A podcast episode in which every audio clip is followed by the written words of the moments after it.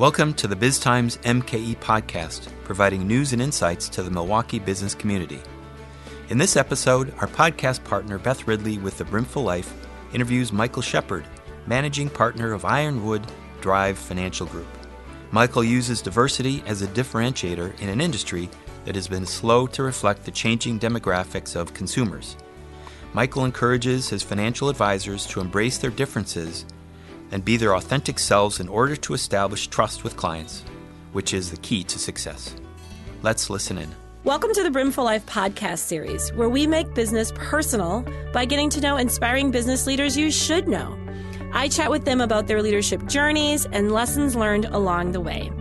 I'm your host, Beth Ridley, owner of career and culture wellness company, The Brimful Life, that helps leaders increase employee engagement, improve team dynamics, and build inspiring and inclusive cultures. Visit thebrimfullife.com to learn more.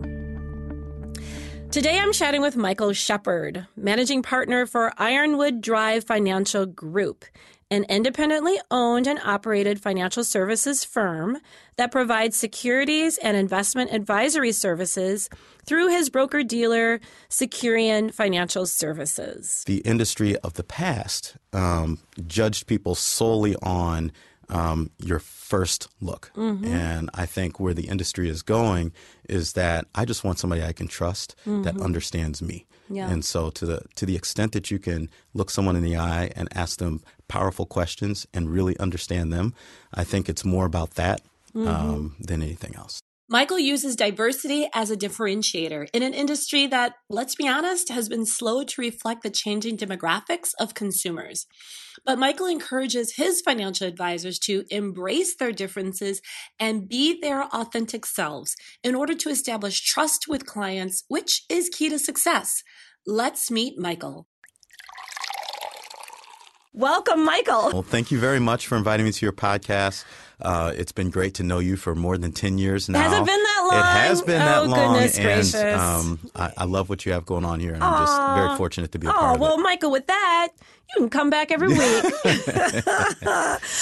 right, so let's talk about you. This is all about you. Oh, enough enough about me. Enough, enough, enough. This is all about you. First of all, the name of the of your um, of your advisory firm, Ironwood Drive Financial Services. You have such a beautiful story about the name. So just Thank tell us you. a little bit about the story and your background. Yeah, so um, my background, I am a military baby, so I live just about everywhere. But part of the reason that I moved all over the place is because my biological mother passed away 11 days after I was born. Her name was Rita Johnson, and I was adopted by her sister, Diane Shepard, who was married to Sam Shepard, who fought in three wars, uh, and we moved from Air Force Base to Air Force Base.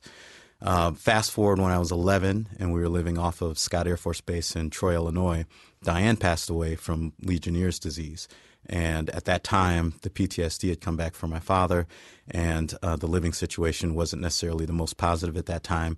So I was raised from 12 on by their daughters, my sisters, who are mm. actually my cousins, if you're still with me. Mm. Um, and when we moved, when I moved in with Gwen in California City, California, it was on Ironwood Drive. And so uh, as I launched this business now, um, at that point in my life, I had to choose to be positive. I had to accept the pain and I had to work through it.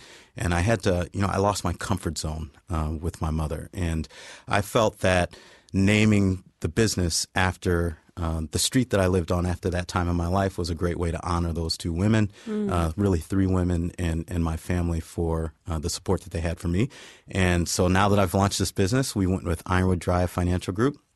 So it's a reminder to focus on the positive and make a difference in the world. Oh my gosh, I love it. And it, it, I'm sure it comes together so nicely, your perspective on focusing on the positive as you're building this fantastic team that we're going to talk about, mm-hmm. but also just the service that you provide, right? Financial security yeah. and helping people achieve their hopes and dreams in their life by making sure that they have the financial security and the financial wherewithal to do that. Absolutely. Yeah? Absolutely. So I love it. Really cool.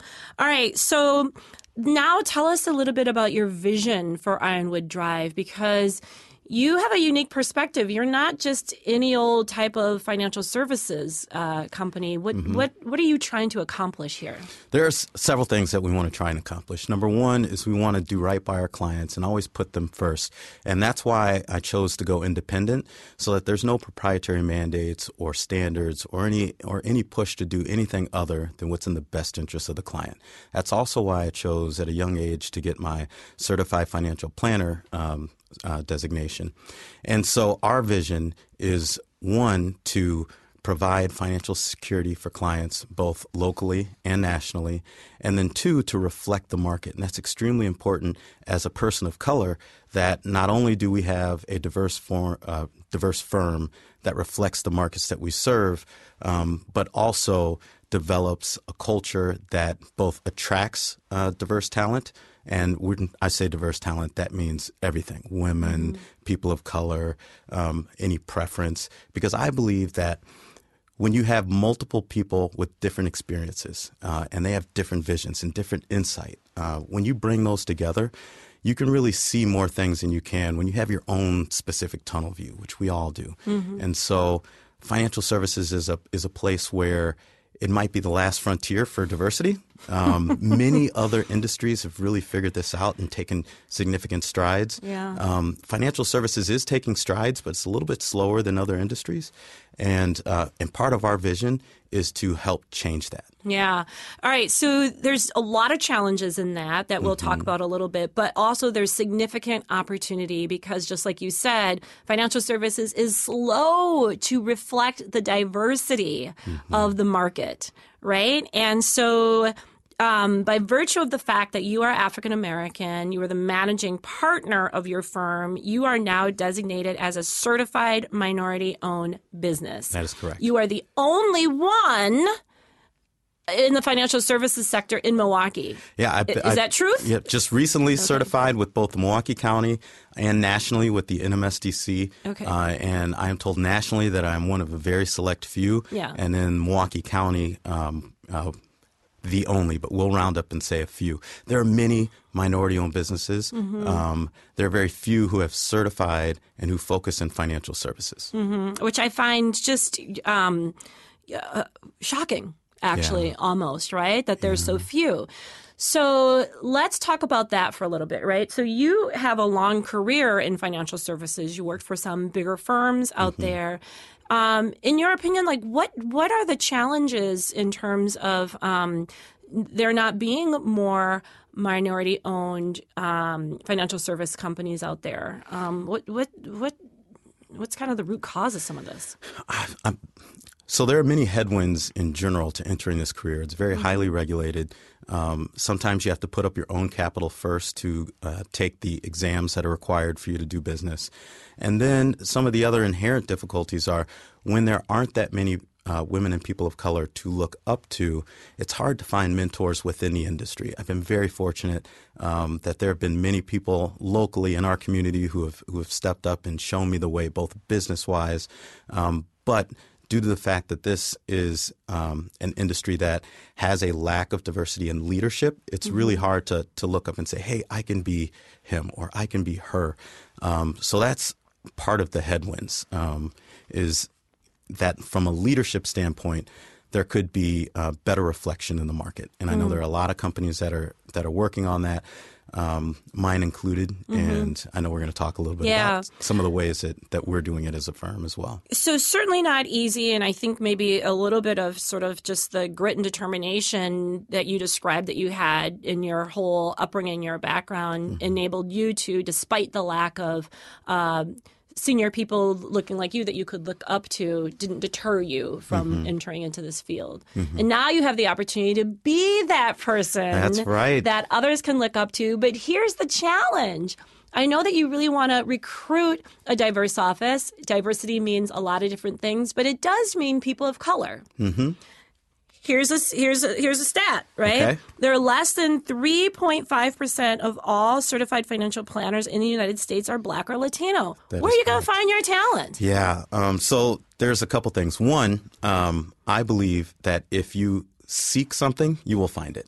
Um, if I want to find a yellow coat that fits my body, if I look long enough, I'm going to find a yellow Michael, coat. don't that, do that. That seeks my body. That's just a bad- Yellow, just yellow, yellow might not be my color, but um, I say that uh, because there are when your mission and your vision is to be diverse, you you act in a way that attracts diverse talent. Um, you develop in a way that attracts diverse talent, and you seek diverse talent where diverse talent is, regardless of how few of people there is, and that is a, a, a pretty alarming stat. And then second, as it relates to certified financial planner, you can also develop people to that. So at our firm, um, regardless of who you are, if you want to pursue the certified financial planner designation, our firm will pay for 100% of the expenses. It is an expensive uh, designation to get, and it takes a lot of time and a lot of hard work. And so, as an organization, you have to be willing to say, hey, you need to spend some time studying and you have to have the support systems so that you can take time out of the business to prepare. And uh, and then you have to you know put your money where your mouth is and say if this is important to you what are you willing to do for it? And so uh, in all aspects of recruiting reflecting the market and developing more people to have the certified financial planner designation um, you just have to you have to go hard um, and and I and I plan to do that. And you have to be public about it. Um, as it relates to the industry I think for any change it starts with awareness. And so when the CFP board put out that diversity study that you um, referenced for that statistic in 2018 I think that brought a lot of eyes to say hey what can we do different so that we can solve this? And so there's a lot of conversation about it. Uh, and there are firms like ours who are, are really taking action to help increase the representation of women and people of color um, Yeah. in our industry. That's interesting. You have a great opportunity to lead in this way. And so I, I think what you're saying is you really have to take this seriously. It has to be a long term investment and you really have to, it has to be personal, right? You, you really have to, um, you know, you know, invest in finding that talent because they are out there, right? But you can't um, outsource it. You can't expect them to find you. You know, Right. you really have to be invested in this. Absolutely. Yeah. Um, you know, faith without works is dead. So you have to work at this and um, hold yourself accountable and, and be loud about it. So there is there's no secret that uh, that we want smart people, and smart people can come in all forms. Um, they don't look one way. Yeah. Um, and so we want to we want to make sure that we we act in a way that um, that helps promote. So you're actively building a diverse team in terms of um, ethnicity and uh, gender, and I'm sure just in terms of skill set and background and all that good stuff. So, um, what are your thoughts on how to take and harness that diversity so that it's an asset and it's a differentiator? I think just bringing Mm. Yeah. people in the door who look different is one thing, right? But how are you going to plan to really build that cohesive culture so you're leveraging that diversity as an asset and as a differentiator? I love that you touched on that. Um, I think there there are a few tenets to building a cohesive culture, and I think one is embracing authenticity. I've had um, many mentors who have said, "Just be yourself. Everybody else is taken." Um, the issue is, you know, in some industries and in some cultures, uh, there are a lot of people who don't bring their authentic selves to work because they think that they need to be a certain way to um, to appease a certain party. Yeah. And so and especially in financial services, Yeah. it tends to be a little conservative because you're dealing with people's money. Mm-hmm. Right. So you may not want to take a risk if someone looks a little different or dresses a little differently, maybe talks a little different. Yeah. But you're willing to say, hey, you're going to embrace that. Right. You mm-hmm. know, I you know I'm a certified financial planner when I have a suit and a tie. Mm-hmm. I'm a certified financial planner when I'm in workout clothes. So what does And that so- mean though in terms of the clients that you envision going after? Then do you have to think about your clients differently if you might embrace um, all sorts of different like personality types and everything like that into your firm? It- you know, that's a great point. So mm-hmm. I think that you should reflect your market. Um, there is, if you are presenting to a board, you may look different than if you're going into an organization that makes motorcycles that doesn't necessarily appreciate a tie, um, you know, coming in. So you have to just understand people. And when you reflect the market and when you are your authentic self, especially when you're working with clients, I think people uh, people appreciate being able to be comfortable in their own skin. Right. Um, and as as someone who is asking to manage someone's financial assets, um, I think trust is is everything, mm-hmm. and um, so you don't want to fake who you are. Um, you just want to be you. Um, mm-hmm. and you know there are people with money who don't wear suits. There mm-hmm. are people with money who do wear suits. There are people with money who dress casual. Right. Um, I, I think that the industry of the past um, judged people solely on um, your first look. Mm-hmm. And I think where the industry is going is that I just want somebody I can trust mm-hmm. that understands me. Yeah. And so to the to the extent that you can look someone in the eye and ask them powerful questions and really understand them, I think it's more about that Mm-hmm. Um, than anything else. Yeah, no, I, t- I totally agree with you, and I love the fact that you're you're kind of breaking the stereotype of what a financial advisor needs to be mm-hmm. or needs to look like. Because you're right, the demographics in the market is changing, mm-hmm. right? So. Um, regardless of who you're attracting into your firm, it's a really hard job being a financial advisor, right? Mm-hmm. You're probably going to hear more. You're you're going to hear no more than you hear yes. Yeah. So, what are your own personal strategies for overcoming burnout and maintaining positivity? And what might you recommend to any young person who wants to enter this profession? So, um, okay, I'll, I'll, address a couple of them. So, for, mm-hmm. for burnout, I think you have to have fun. Um, and one of the things that uh, that we did when when I was a young advisor and and we got to the call reluctance is we did risk calls. And so we said, mm-hmm. you know what, the first two calls of the day are going to be to someone who we would be scared to call. Mm-hmm. And so, and, and, I mean, this is, I tried to call Oprah. I tried to, I, I didn't get through, but I, go- I Googled her number and I said my first risk call. So I called and I was like, you know, I'd like to talk to Oprah. And then I go, they ask who it is and I say Michael Shepard. And then I say, what's your call for? And then I didn't know what to say and then hung up. And, but anyway. but you did it. But you did it. And so, um, there are, there are, there are little quirky things that you need to do to make sure that you, that you're having fun um, for for young people or really any person entering this career, you have to enter enter it with the entrepreneur mindset. Um, yes, you're going to be told more uh, than you're told yes. You're going to yeah. be told no more than you're told yes. Um, you have to embrace that. Uh, and so when you are an entrepreneur, you have to understand that you are taking risk. Um, and that risk uh, also has reward. The benefit of this career is that this reward actually helps people live better lives. Mm-hmm. Um, money is the one thing that unifies us all, regardless of who you work for or what you do. We are going to have to manage our financial assets. We're going to have to make smart decisions. We're going to have to prepare for retirement. Um, and unfortunately, we're going to lose some loved ones. And mm-hmm. so um, that planning is needed for everyone. And so when you are able to put that type of planning in place, the reward once you get to that yes usually alleviates most of the no's. Mm. And so mm. you have to go back to your why mm-hmm. uh, and remember that the work that you're doing is truly noble and uh, will truly help people in their lives. Mm-hmm. So I hear you saying, in a nutshell, fun and purpose. Right. right. Keep those two things in mind fun mm-hmm. and purpose.